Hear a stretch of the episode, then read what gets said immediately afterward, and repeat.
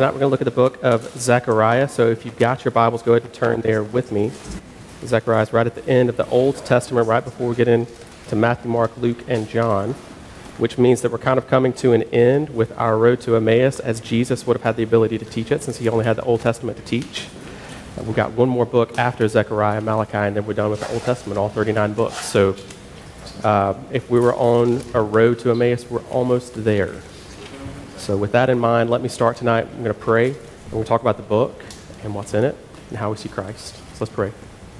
Lord, we want to stop before we do anything else. Like Joseph's praying, pray that uh, you would use this book, use me, uh, that you would, uh, by your Spirit, open up our eyes to see you, Jesus. You're in here, and it's worth seeing you through the lens of Zechariah. So, Lord, open our eyes to be able to see you in that that we be able to worship you and glorify you. So use these next few minutes towards that end, we pray. We love you and make a prayer in Jesus' name. Amen.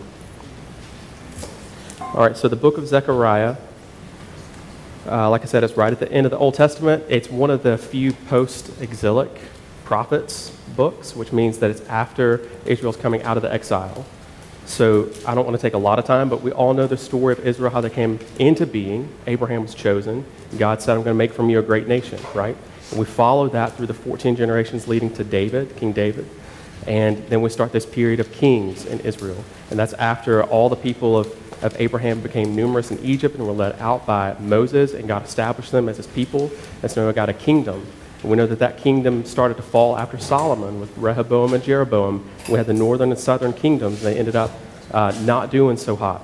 And they were sent into exile. God promised that if you don't follow me, I'll bring this into being. He promised seven years of exile, which were coming, to, uh, coming out of that and into the period where Israel's being reestablished as a nation. They're rebuilding the temple, which is really, really important because without a temple, they don't have a central place to worship the God that they serve, right? So they need this temple, and that's a central thing going on here. Um, so that's where the book of Zechariah falls. He's accompanied by fellow prophets Haggai and Malachi. Both of them prophesy roughly at the same time, one after the other. Haggai kind of starts off. He's only got two chapters in his book, so it's a little bit shorter. He's a little bit more grounded with his prophecies, a little bit more uh, to the point. Zechariah kind of has his head in the clouds. He's got visions that God shows him. The visions are meant to encourage. They're a little bit confusing until you start working through them and seeing the point that's being communicated with him. Then you've got Malachi, again, a little bit like Haggai, a little bit more to the point on the ground, uh, pointing out specific things for the people, such as divorce um, and tithing. So, you know, kind of some practical instruction from Malachi. So Zechariah is kind of sandwiched between those two other guys. Uh, if I was to take the book, 14 chapters, and try to make sense of it start to finish, I would kind of do it like this. The first six chapters kind of are the visions. It's all these visions that God gives to Zechariah, and they all kind of point to a truth that God wants his people to know, and they all kind of point to the fact that God is going to rebuild the temple. He is going to reestablish uh, the, the priesthood, He's going to cleanse them. And um, it's meant to encourage so that, you know, at this point in time where the temple is kind of faltering and failing and they're not doing so hot building it, God's given these visions so that they see a picture of what God's going to do. The middle of the book is a, uh, a period of four messages or sermons, and then the last bulk of uh, Zechariah is kind of these two, what's called an oracle or a burden. So the book kind of breaks down into those three segments like that, with just a few breaks of little things in between. Um, the end of Zechariah and Malachi, leading into the New Testament, the birth of Jesus, we have the 400 years of silence. So these are the last voices that we hear God speaking through before everything falls silent for years.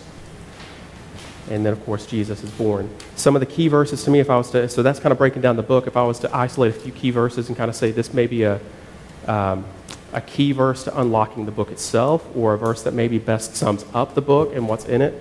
One of those verses, if you turn to Zechariah, turn to chapter 6 with me, verse 15. This is right at the tail end of those visions that I'm talking about. And uh, Zechariah 6 15 says this And those who are far off shall come and help to build the temple of the Lord. And you shall know that the Lord of hosts has sent me to you, and this shall come to pass if you will diligently obey the voice of the Lord your God. So he says, Those who are far off shall come and help build the temple of the Lord, and you shall know that the Lord of hosts has sent me to you. And this shall come to pass if you will diligently obey the voice of the Lord your God. I think this is a central verse because it's, it's uh, what I'd call a layered truth. And Zechariah is full of layered truths. The Bible's full of layered truths. And the layered truth is where you see something physical that we can see with our eyes, but that thing actually only exists to serve, to show us the picture of the spiritual principle. An example of that would be the, fa- the sacrificial system. And we know that's a physical thing that we could see here on earth where they slaughter the animals. But really, what, what was the purpose of that? It was to point us to the fact that we needed a sacrifice in Jesus. Spiritual principle, spiritual truth, right? So that, that's a layer truth where you see something physical pointing to something spiritual. Right here in Zechariah 6.15, where it says, those who are far off shall come and help to build the temple, it's a layer truth because you have the people of Israel being brought back from exile. And they are rebuilding the physical temple. But it's actually prophetic because Israel is not the only people that God has. He has the true Israel, the church. And we are the temple of God. And He is building the temple of God. And it's us, right? So it's a layered truth. And then if you look here, uh, you shall know that the Lord of hosts has sent me to you, and this shall come to pass if you will diligently obey the voice of the Lord your God. This is something that you will see over and over and over through Scripture, and Zechariah is no exception. Over and over, the Lord's making a plea Please hear me, obey me. And we're about to look at uh, the very beginning, the first six verses points that out so clearly. We're going to talk about that in a minute. But this is, this is the Lord's appeal. Hear me and obey my voice. This is what Jesus tells Peter. Do you love me? Do you love me? Do you love me? Feed my sheep. And how, how do we know that we love him? He said, If you love me, you will keep my commandments. See, love's not a feeling. It's really not when it comes down to it. It should be a feeling, but it's not, it's not that in and of itself. Love is an action. And with God, love is obedience. And if you're not being obedient to what He's told you to do, you don't love Him. That's what Jesus is pointing to.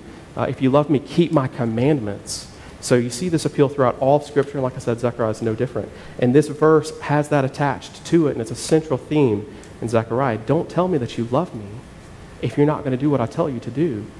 I love you, and I tell you what is good for you. I'll tell you what's beneficial for you. I'll tell you what is the best for you. Do what I tell you to do. Show me your love by your actions. And that's the appeal of the Lord.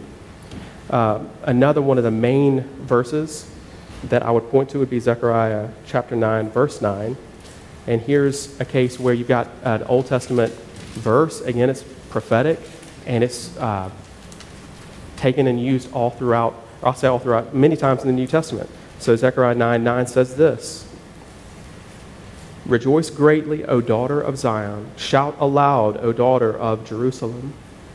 Behold, your king is coming to you. Righteous and having salvation is he, humble and mounted on a donkey, on a colt, the foal of a donkey. Of course, we see that when Jesus comes on the donkey in Matthew 20, 21 5. And so here's uh, Zechariah 500 and 50, 530 years before Jesus' entry into Jerusalem. And he spells it out word for word what's going to happen. Just a beautiful prophecy in Zechariah. Uh, and we have another one in Zechariah chapter 12, verse 10.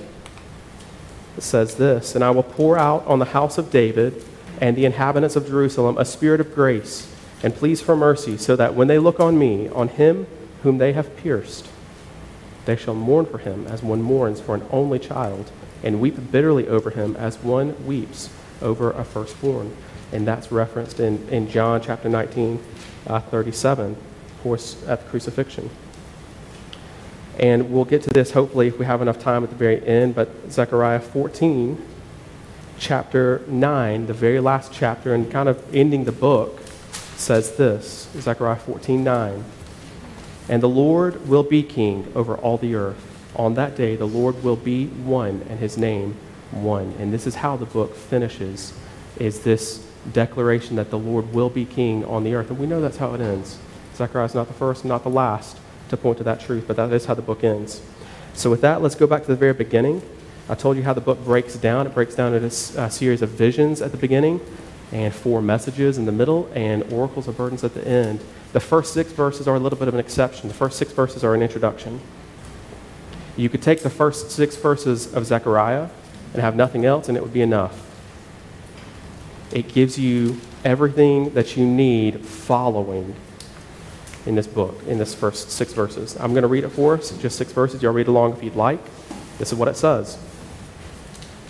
In the eighth month, in the second year of Darius, the word of the Lord came to the prophet Zechariah, the son of Berechiah, son of Iddo, saying, The Lord was very angry with your fathers.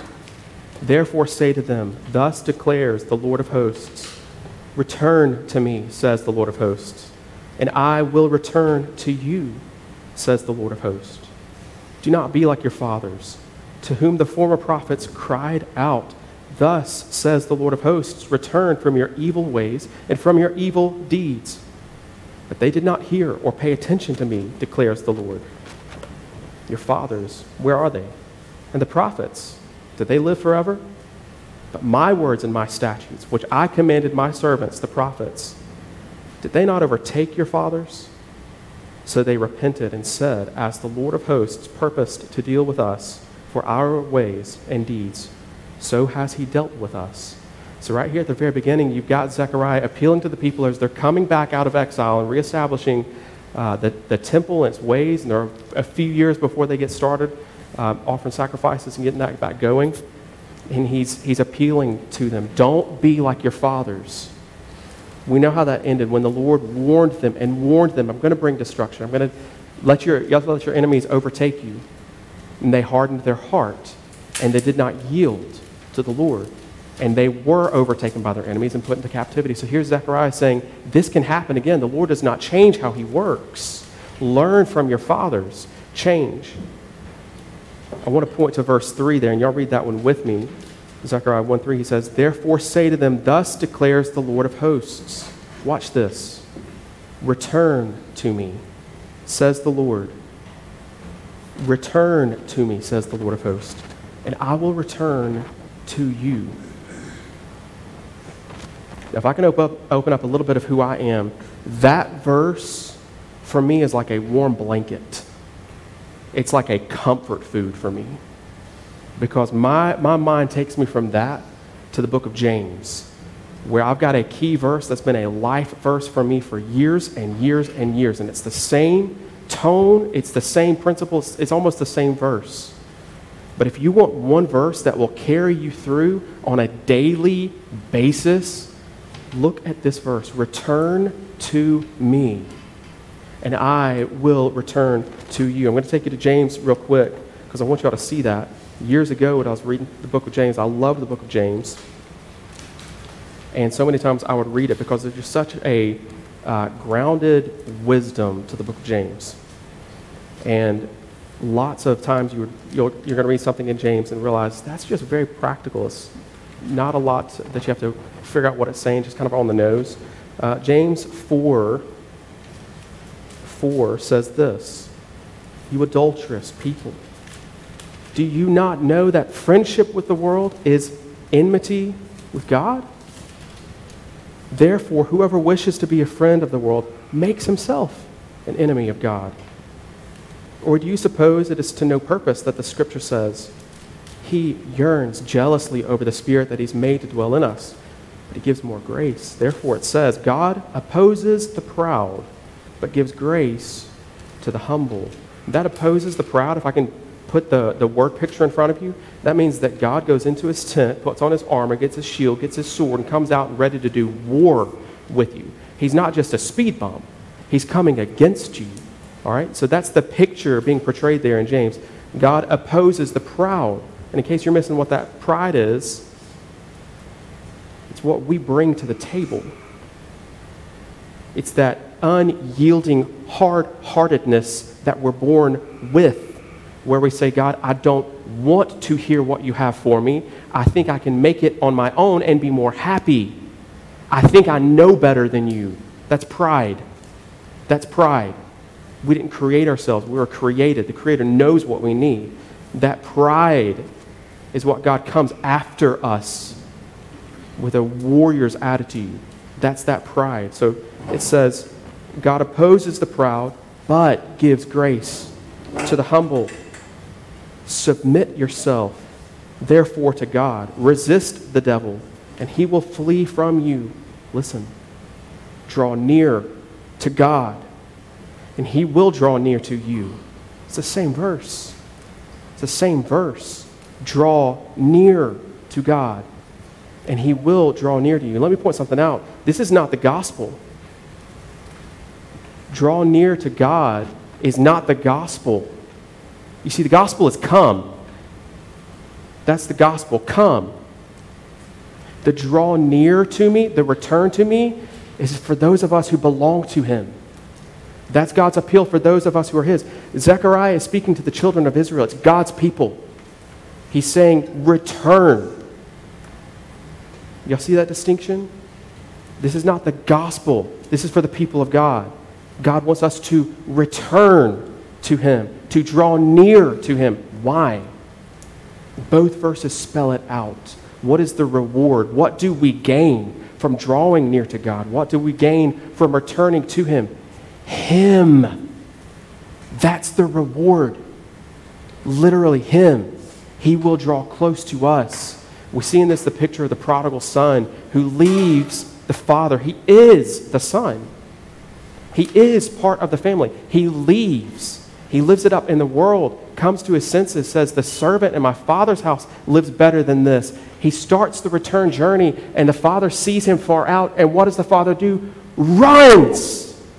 Says, You're my son. Go kill the fatted calf, put my, my garments on him, give him my signature. I'm identifying him with me.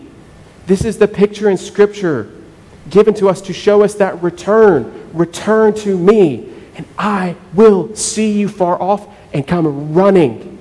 This is God's promise. And it's as simple as a mathematical equation. It will happen that way. It, otherwise, Scripture is a liar. If God puts that spirit in you to return to Him, and on your return He does not come running after you, Scripture is a liar. And Scripture does not lie, it only says what is true. So, right here in the beginning of Zechariah, he's appealing to the people of God. What is God's heart for you coming out of exile as you're building this temple, waiting to reestablish worship to the one true God? God's heart is that you return to me. And the reward is that He will come to us. The reward is God Himself. There is no greater reward. Our soul is hungry for God.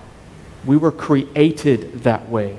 Your soul will never be satisfied more than when you are in right relationship and worship of God. Because we're human. I don't have to know you and your life and where you come from and what you dealt with today to know that that's true about you. I share Adam's DNA just like you. And for those of us in Christ, we have a new DNA. It's Jesus Christ. I know you. I know myself. You're not enough different that I can't say that that's true about you. We were created by a creator. He knows what's good for us. And so we yield to him. Does that make sense? All right, so let's move on. So this is the summation of the book of Zechariah.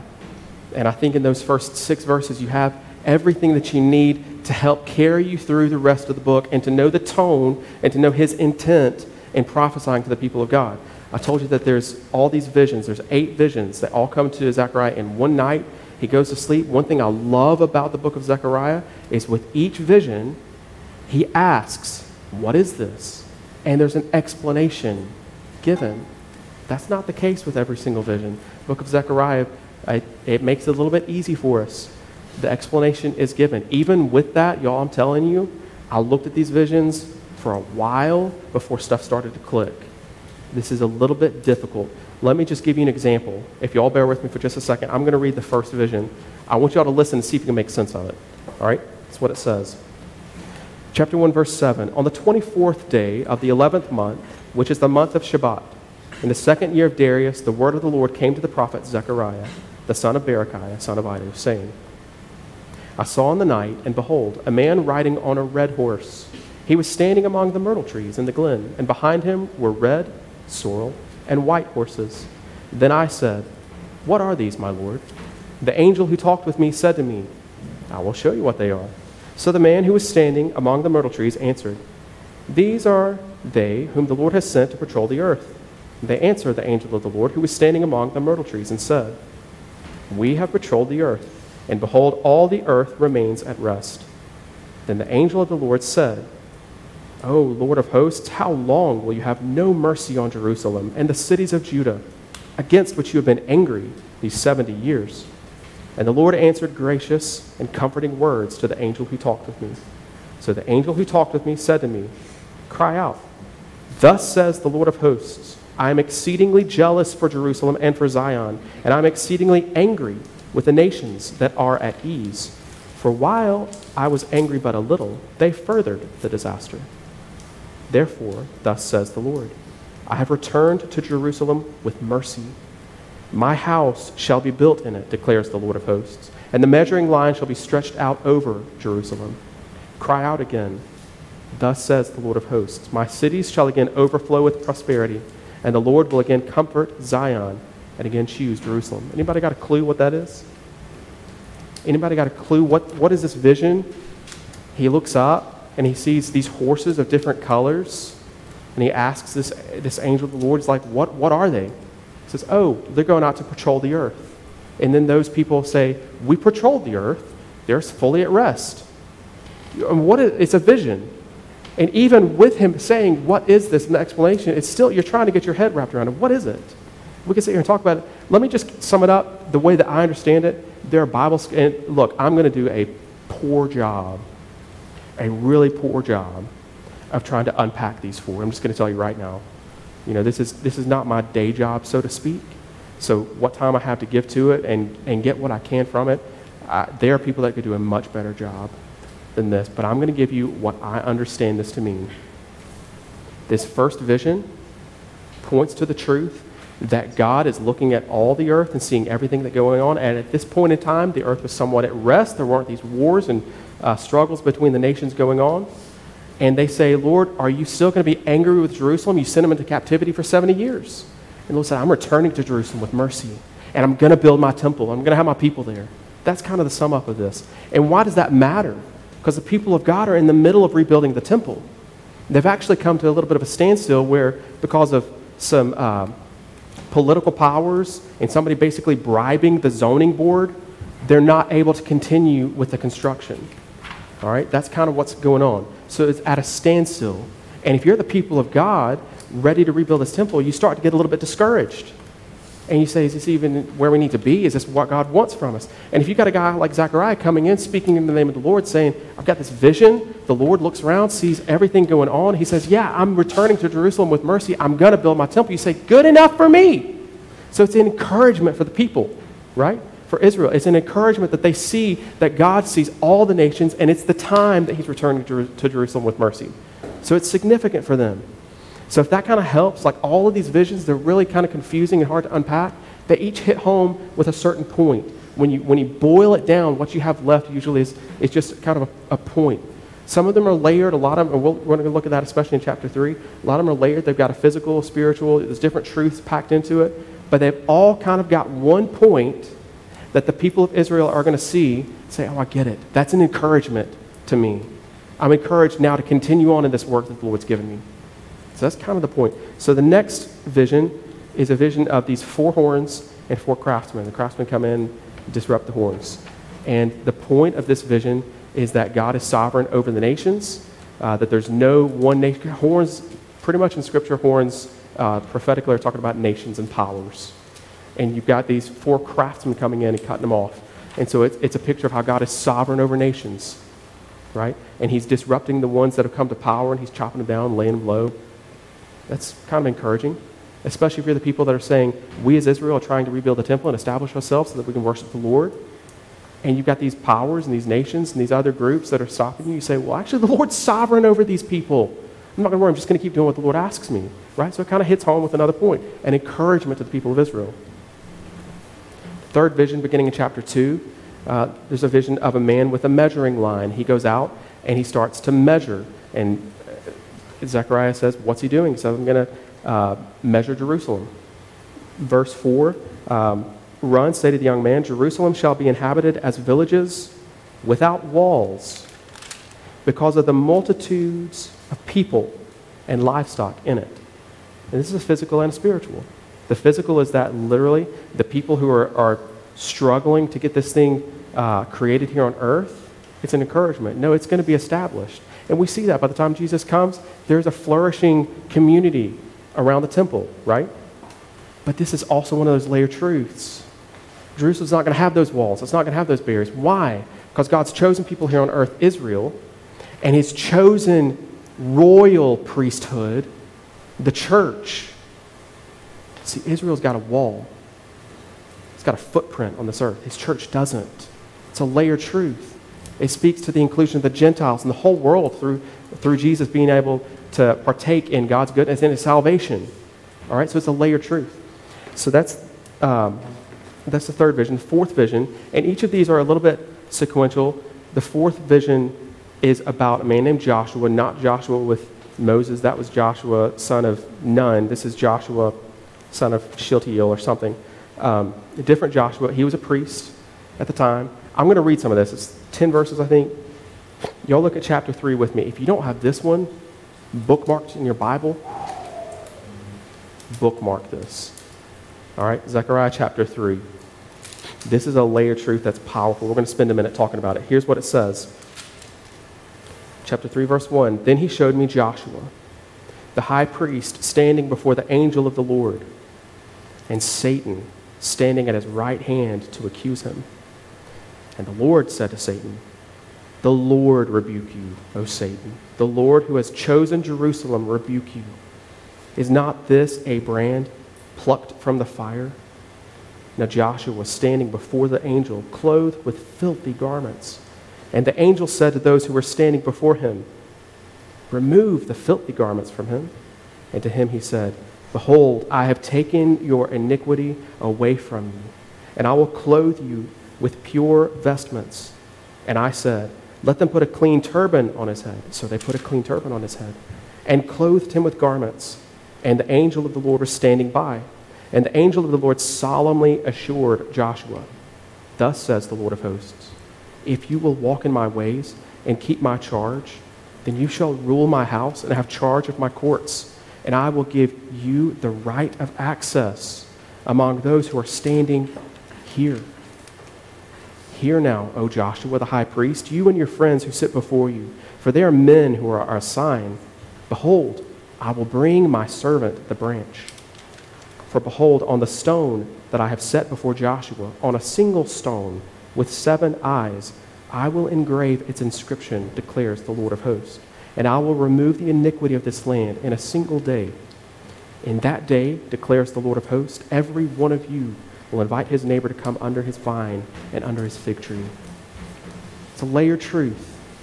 On the surface, we've got what's an encouragement to the people of God as they see their priest being cleansed. God's going to reestablish the priesthood, cleanse them so that they can work in the temple to offer sacrifices. That's on the surface. Okay? And I don't want to diminish that. There's a layer of truth here, y'all. I can't help but see salvation, language, front and center. Let me unpack. Uh, you, you're smart. Y'all see this. Let me unpack it, though, for us. First, Joshua standing before the Lord. Second, Satan accusing. That's uncomfortable. Because let me point to this Satan's right. He says, Joshua's not worthy. Joshua's a sinner. Joshua's this. Joshua's that. If I'm Joshua, I'm like, Satan's right. So let's not miss that. This is not a good time for Joshua, right? Satan is accusing rightly. He's not having to fabricate to come against Joshua. Does Joshua defend himself?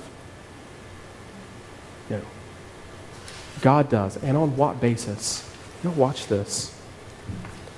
The Lord said to Satan, The Lord rebuke you, O Satan. The Lord who has chosen Jerusalem rebuke you. Do y'all see what just happened? God doesn't, over, doesn't go over and say, Josh was a good guy. He's all right. He's not nearly as bad as what you say. No, what, what God does is says, Satan, shut your mouth. I chose him. That's all you need to know. I chose him. He's mine. Do y'all see that? He doesn't defend Joshua and who Joshua is, he defends his choice. He's mine. I chose him. That should be enough to silence you, Satan. This is salvation, right? As we stand and Satan accuses us, the only hope we have is that God says, I chose him. He's mine. He belongs to me. And then what do we see God do? It says Joshua standing there with filthy garments. Let me paint the picture there.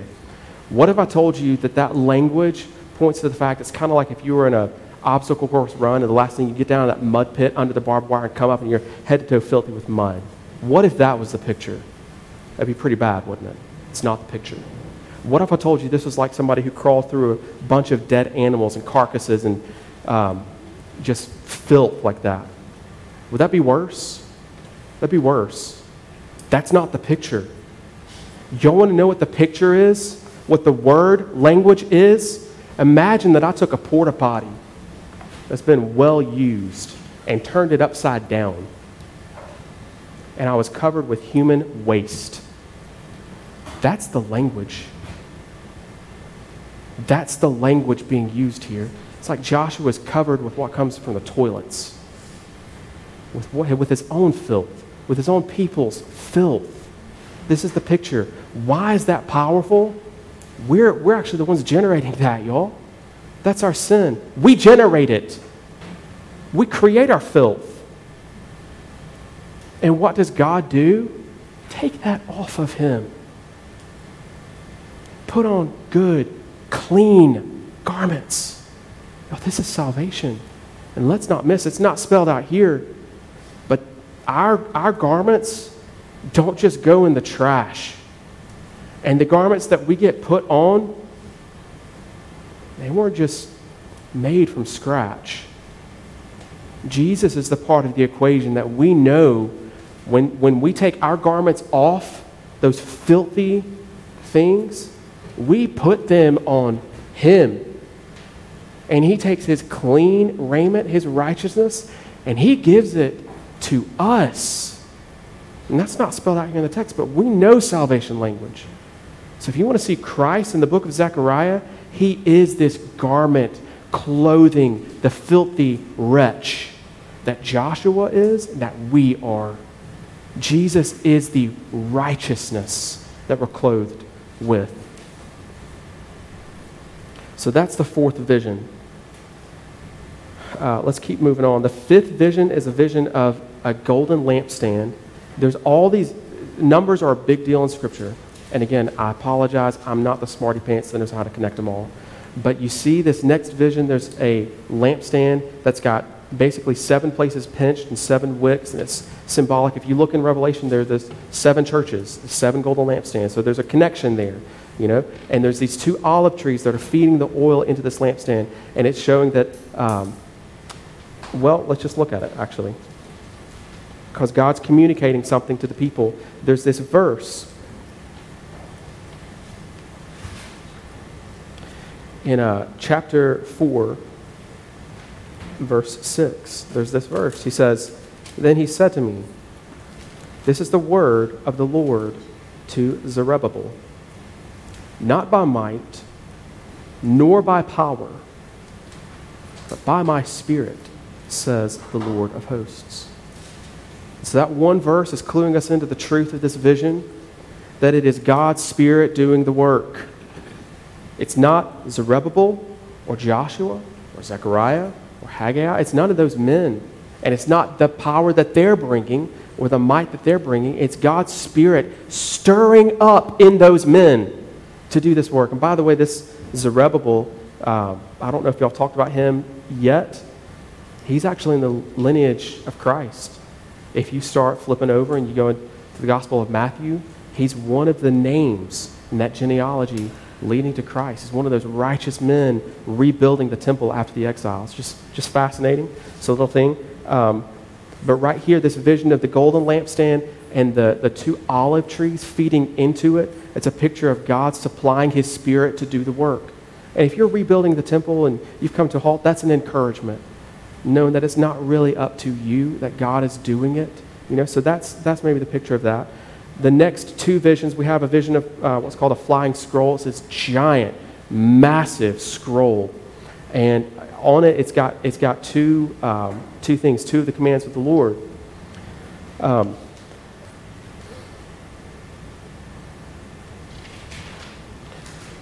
it basically points out two of, of the two of the sins that we will find most prominent moving forward, I think, in the priesthood uh, theft and lying. Theft and lying. It's this massive scroll. It doesn't have all Ten Commandments on them, it's got two. And I think it's, it's showing, especially if you fast forward the 530 years and you see the priesthood, uh, the Pharisees and the Sadducees, and you see Jesus coming to them, the, the things that he is condemning them for. The widow gives her mite. Um, you know, all that she has, the um, overturning of the tables in the temple, and Jesus saying, You've made my father's house a den of thieves, right? And then you've got the Pharisees, the blind leading the blind. They're, you know, saying that they're speaking in the name of the Lord when they're really not. You know, they're really not. They're serving their own ends and purposes. So I, I think that that's actually the thing that God is, is showing them. These are the things I don't want. So I'm just like telegraphing them like a plane in, in the sky, skywriting, like huge, so you can't miss it. Don't lie, don't steal. And of course, they don't listen too well. But I think that's kind of the point of that is that he needs uh, them as they're going to restart this temple and this worship. Those are two of the things that they can't have.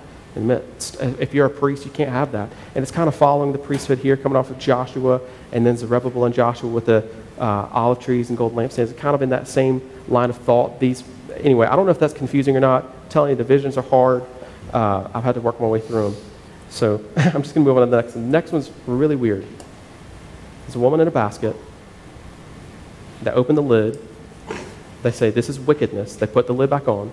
And then two women come, take the basket with wings of a stork, and fly it out. Try unpacking that one. It's weird. You got women with stork wings picking up a basket with a woman in it, open the lid. That's wickedness. I've listened to a lot of people teach on Zechariah all of them kind of poke fun at the fact that it's a woman in the basket and it's called wicked. So I'm not going to do it. It's just kind of funny.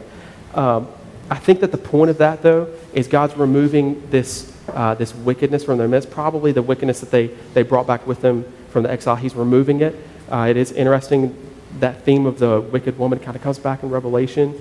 Um, there's a tie in there. We're not going to go into it. So the last vision we have is kind of real similar to the first. We got the four uh, chariots this time, going out patrolling the earth, and it's real similar to the, the first one. And again, kind of just uh, looking at how God is sovereign, sees what goes on in the nations, and is controlling that.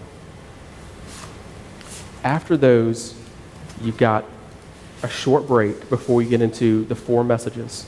I'm going to read this section for us. So we're in chapter 6, looking at verse 9. 6 9. And the word of the Lord came to me Take from the exiles Heldai, Tobijah, and Jedaiah, who have arrived from Babylon, and go the same day to the house of Josiah, the son of Zephaniah. Take from them silver and gold, and make a crown, and set it on the head, head of Joshua, the son of Jehozadak. That's who it is, Jehozadak, not Shealtiel, the high priest, and say to him, Thus says the Lord of hosts, Behold the man whose name is the branch. For he shall branch out from this place, and he shall build the temple of the Lord. It is he who shall build the temple of the Lord, and shall bear royal honor, and shall sit and rule on his throne, and there shall be a priest on his throne, and the counsel of peace shall be between them both. And the crown shall be in the temple of the Lord as a reminder to Helem, Tobijah, and Jedaiah and Hen, the son of Zephaniah. And those who are far off shall come and help build the temple of the Lord, and you shall know that the Lord of hosts has sent me to you, And this shall come to pass if you would diligently obey the voice of the Lord your God. And there's our verse again. So, right at the end of the visions, we have this little section where they go get silver and gold from the exiles. They make a crown, they put it on the head of Joshua. And then there's all this language. This is the branch, it's a priest ruling on a throne. And it, this is a layer truth because it's true of Joshua, but it's prophetic of Jesus, who is our high priest, and who is our king, and who does sit on a throne, and who is building a temple, not from rocks on this earth, but a true temple, which is us, right? So we've got this prophetic language ultimately pointing to Jesus Christ. Following that same verse that we started out with, those who are far off shall come and help build the temple. And with the understanding of it not being just a physical place here on earth, but the people of God, that verse means a whole lot more. So after this, we've got this is a cool section we're coming into actually. We've got the four messages. The first one, starting in chapter 7, goes something like this People come and they say, Hey, we've got that feast thing where we're supposed to mourn because the temple was destroyed. But we're rebuilding the temple. So, do we still have to celebrate that? Does that make sense? So that's what they're asking, okay? The response is, well, who are you doing it for? All right, we'll read it. That's, that's basically what, what happens. But in the, in the fourth year of King Darius, the word of the Lord came to Zechariah on the fourth day of the ninth month, which is Chislev. If you're keeping up with dates, good for you. They run right by me. Now the people of Bethel had sent Sharezer and Regem Melech and their men to entreat the favor of the Lord, saying to the priests of the house of the Lord, of hosts and the prophets, and here it is, should I weep and abstain in the fifth month, as I have done for so many years? Then the word of the Lord of hosts came to me Say to all the people of the land and the priests, When you fasted and mourned in the fifth month and in the seventh for these 70 years, was it from me that you fasted? So, kind of what's going on here, if, if I'm to try to unpack that, is God's kind of communicating were you doing that out of duty? Or were you doing out of a heart that saw your sin and saw my anger towards it? You know, was it out of that, that recognition of what's behind it? Or were you just putting your head down, putting your arms by your sides, and marching and, and doing this thing that I told you to do? Now, for the people at the time, this is a real question. And God kind of reprimands them. But if you followed my line of thought in this, there's actually a really big point for us. How many times do we do the thing that we're supposed to do not unto the Lord? How many times do we walk into our church and we sit down and we get up and we leave? And if God was to speak to us, He's going to say, What were you doing that for? What was on your mind? What was your conviction? Where was your heart? Were you there to worship me? What were you doing it for? That's kind of wrapped up in this passage right here. For us, that's the application, right? So God cares. He wants that center of attention. He wants what we do to be for Him. So let's guard ourselves of that. And of course, I'm pointing to church. I don't, I don't know what you think about church, but here's, here's the takeaway from that. Whatever you do in word and deed, do all to the glory of God. That's simple enough and yet extremely hard. For you students, if you're going to wake up tomorrow and go to school, do it to the glory of God. Don't go to school like somebody who is still in the flesh would go to school. Go to school like somebody who has been regenerated by the power of God into new life. Okay? And I know there's a lot unsaid in that. For those of us who have come out of school and we're in jobs, when you wake up in the morning, don't do it as somebody in the flesh.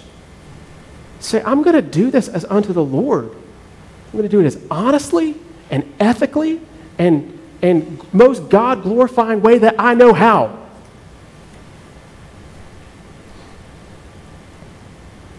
And especially, like, let, let's just agree if we're going to call what we're doing, like coming to church, as something for the Lord, let's make sure our heart reflects that. And I'm, I'm speaking out of guilt.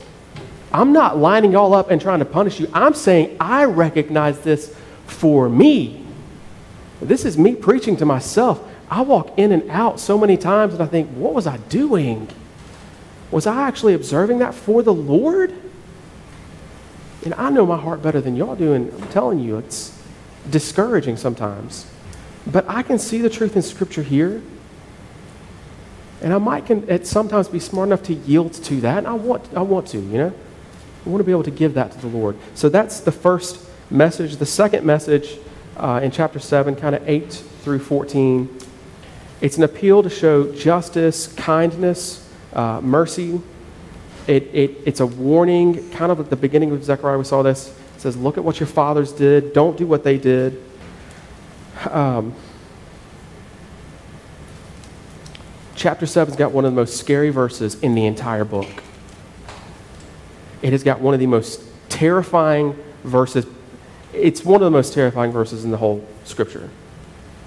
I want you all to turn there with me, chapter 7, verse 13. As he's going through this, he's making this appeal to show kindness, mercy, judge rightly, don't do what your fathers did. We come to this verse, 713.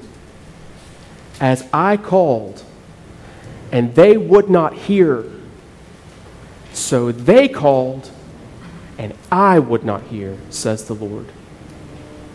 You want to talk about something really scary? It's when that ark door shuts and you're outside and it starts raining.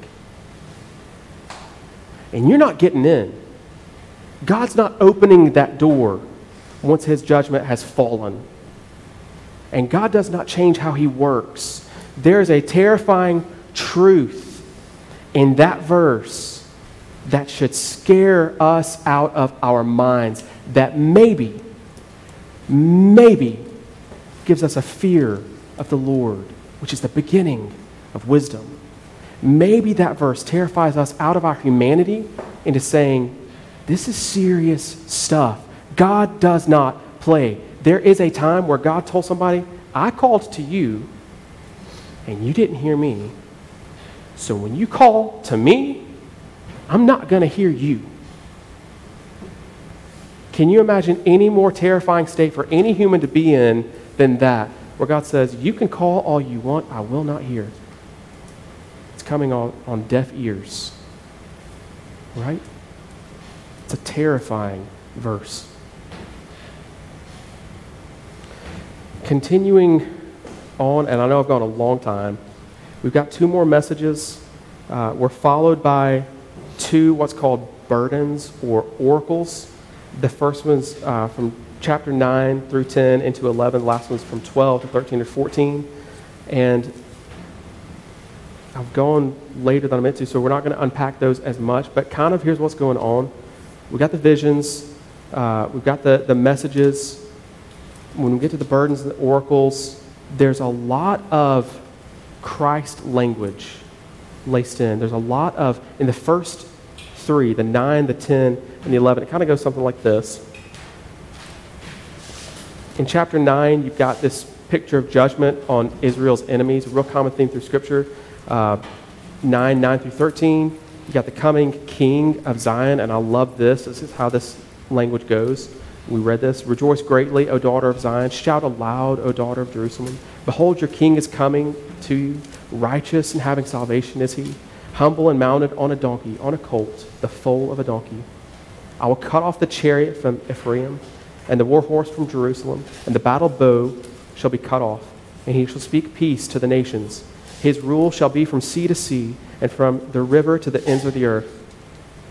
As for you also, because of the blood of my covenant with you, I will set your prisoners free from the waterless pit. Love that language, y'all. And of course, that's talking uh, that's the, the layered truth. You know, if you go back to Exodus, when Moses is throwing the blood over the people and he's giving them the law, and the people are saying, We agree to keep the words of this law, and Moses is throwing that blood the, as the covenant. But then we see Jesus take this drink. This is my blood, the new covenant given for you. This is the blood of the covenant which we partake in. We take in that lifeblood of Jesus Christ and are changed. And we enter into covenant with him because of what he has done. Love this, y'all. Uh, chapter 9 kind of finishes up with just this proclamation that the Lord will save his people. Chapter 10, you've got the picture of the restoration of Judah uh, and Israel uh, in the first few verses. You've got, we'll just read it. Verse 3 My anger is hot against the shepherds, and I will punish the leaders, for the Lord of hosts cares for his flock, the house of Judah and will make them like his majestic steed in battle. From him shall come the cornerstone, that's Christ. From him the tent peg, and from him the battle bow, from him every ruler, all of them together. Chapter 10 is an indictment on the shepherds. The whole chapter just blasts them. And if you want to find Christ in it, uh, Christ is not the shepherd that will lead you astray. He is not the shepherd that will use you. He is not the, the shepherd that uh, slaughters you for his own purpose. He is, instead of slaughtering you, he goes to the slaughter. He is the shepherd that lays down his life for the flock. So as we're going through chapter 10, just this indictment on the shepherds of Israel and their foolishness and how they've failed at their job, we see Christ as the one true shepherd. And if you're his sheep, you hear his voice and you follow.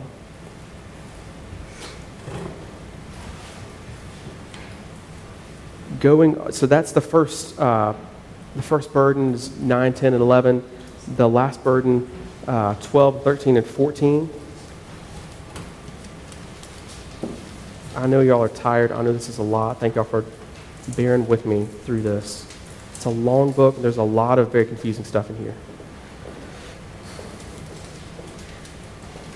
Uh, chapter 12 kind of goes through this process of looking at the people of Israel basically being backed into a corner by all the surrounding nations, and then at the last minute, God bringing salvation to the people and saving them. Kind of in this, this way that everybody has to say, that had to be God. Because Israel didn't do it. You know, so that's kind of chapter 12 is this uh, look at that. And I love how 13 starts off following that. On that day there shall be a fountain opened for the house of David and the inhabitants of Jerusalem to cleanse them from sin and uncleanness. You see in chapter 12, as the Lord is delivering them, this is another picture of salvation. In chapter 12, as the Lord is delivering Israel, in the, in the middle of it, towards the end, verse 10, and I will pour out on the house of David and the inhabitants of Jerusalem a spirit of grace and pleas for mercy, so that when they look on me, on him whom they have pierced. They shall mourn for him as one mourns for an only child, and weep bitterly over him as one weeps over a firstborn. On that day, the mourning in Jerusalem will be as great as the mourning for Hadad, Rimmon, in the plain Megiddo. So, what we have is the nation of Israel in a state of mourning as they look at Christ and they say, That's the one that we pierced, but that's our Savior. And then chapter 13 begins with a river, a fountain opened up for the house of David and the inhabitants of Jerusalem to cleanse them from sin and uncleanness. So this is salvation where they're being backed into a corner, the Lord delivers them and look up, they say, That's Jesus. That's the Savior, the one whom we pierced. And you see that result. So 13 follows that same pattern of after they've seen Jesus, after that fountain has been opened, they've been cleansed. You see all this stuff happening, the idolatry in the land being cut off. And then uh, chapter 14, we end Zechariah.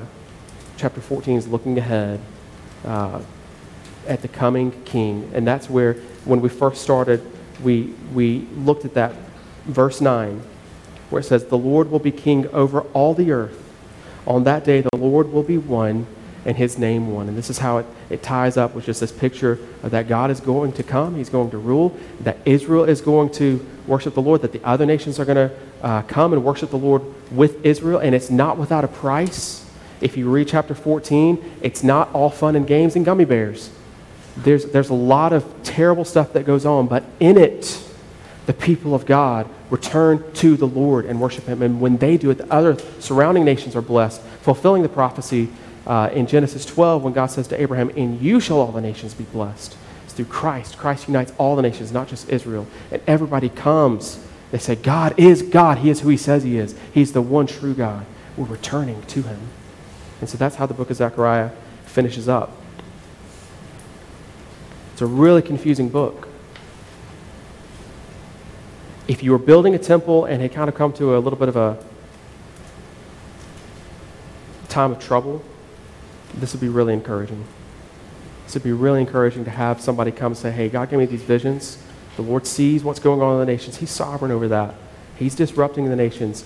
Uh, the Lord remembers his people. I don't know if I mentioned that or not. Zechariah, um, the name means the Lord remember, remembers. That's what the name Zechariah means. And I think it's very pertinent because you've got, not only does God remember the sins of the fathers, right? When they're sent into exile, he remembers that over and over. He warns them, don't be like that. But he also remembers the covenant he made with Abraham, the promise to bring them out of exile after 70 years. And God remembers the prophecy, the prophecy to send a Savior. God has not forgotten. And as we get close to this period of silence, these are the words that they're hanging on to the coming day of the Lord before Jesus is born, and they recognize him as the one true Savior of the world. So let's pray. Lord, we do not do your word justice at all. And there is so much more truth in here than we've been able to cover tonight. Lord, I pray for us in this room that the words in chapter 1 and verse 3 would be those words that carry us through moment to moment to moment. That we would be serious about returning to you. And that we would know that you're the reward of that. That we would be able to recognize in our soul the desire we have for you. And you would give us the wisdom to see that nothing else satisfies, that you alone satisfy us. Give us the ability to see you for who you are and not for who we make you. Grab us by the ears, bring us face to face with yourself, and we would be able to see you. That would change us. Like Moses coming down from the mountain, emitting that light, well, that we would be changed by being in your presence. And the result would be our heart becomes more hungry for you and that a taste of you is not enough. Lord, you have the power to do that in our lives. We are hungry for it. Do it. Do not leave us to try to satiate our hunger with the things of this world.